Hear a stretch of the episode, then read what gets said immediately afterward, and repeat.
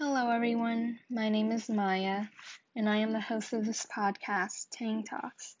Welcome to the second episode where I will be discussing a very relevant issue that occurs frequently, which is the unfair treatment of women in the workplace, including things such as unequal pay, bias towards their male colleagues, and many other problems that are prevalent today. So, what made me interested this particular topic was actually something that happened with a family friend that made me realize that discrepancies in the workplace are actually more common than I had previously thought. So, before I didn't know that there were minor issues going on, but I naively had believed that for the most part, that as long as you were doing well or showing a, a good performance at your job or wherever you work, you would be treated um, better and be rewarded. And while that may be true for some people, it is definitely different for many others, especially in areas such as STEM or law, where it is definitely a, li- a bit more rare to see a successful woman. Um, so, this brings us to the question of why. Why is it more difficult for women to succeed in these fields that are mostly dominated by men? From what I have observed, and from what I have learned from the experience of a family friend, there has always been a bias towards men because they are believed to be more capable. So, for example, this family friend, so um, let's just call her Millie to make things easier. So, Millie is a researcher in a certain STEM field, and most of her colleagues are males, but through a lot of hard work, she was able to invent new technologies, obtain many grants, and is one of the few women in her field who has been promoted to be a research fellow. However, even with all of these credentials, when she applied for a prestigious award to recognize their research accomplishments, she was denied and this reward was given to another male. When, it, when she got the news at first, she was like, That's fine, I'll just work harder and achieve more next time.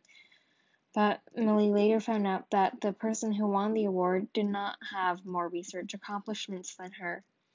And when she asked for the criteria, she received no clear answer, and instead she received a very diplomatic reply. She was confused and disappointed, as one would, and this the awardee was more popular, for lack of a better word, and made himself more well known through many connections. However, this award was supposed to be based on the quality of the research and it was not supposed to be based on how many people you know or how many connections you had. And it was just a little bit frustrating to see this happen, especially as a minority woman in STEM.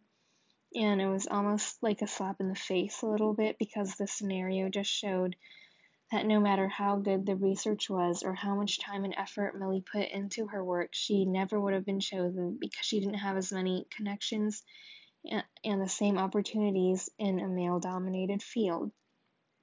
This, again, raises the question would this have happened if Millie wasn't a minority woman in STEM? So, I don't really have an answer for this question because I guess you can never really know for sure, but it certainly did feel like a loss. And I personally don't think these types of questions will ever really get an answer because there are just so many differing opinions on this subject matter. But putting that aside, however, she has still been able to do a lot with her career, and this again makes me wonder why there are so few women able to become a research fellow in that field. And presumably because it is much more difficult as a woman to become prominent in STEM. So, in order to make any changes, we have to take a look at the bottom of the ladder and work our way up. Of course, society is still continuing to make adjustments and open more opportunities to everyone. But when I look at the example Millie's situation has provided for us, it is clear that there are still double standards.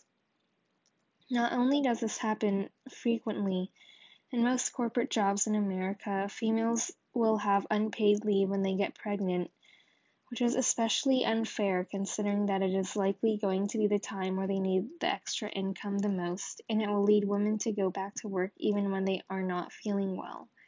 According to the New York Times, in some countries such as Japan and South Korea, even they those countries would even grant women three day, paid days of menstrual leave. However, it is poorly enforced because men believe it is unfair and is considered reverse discrimination.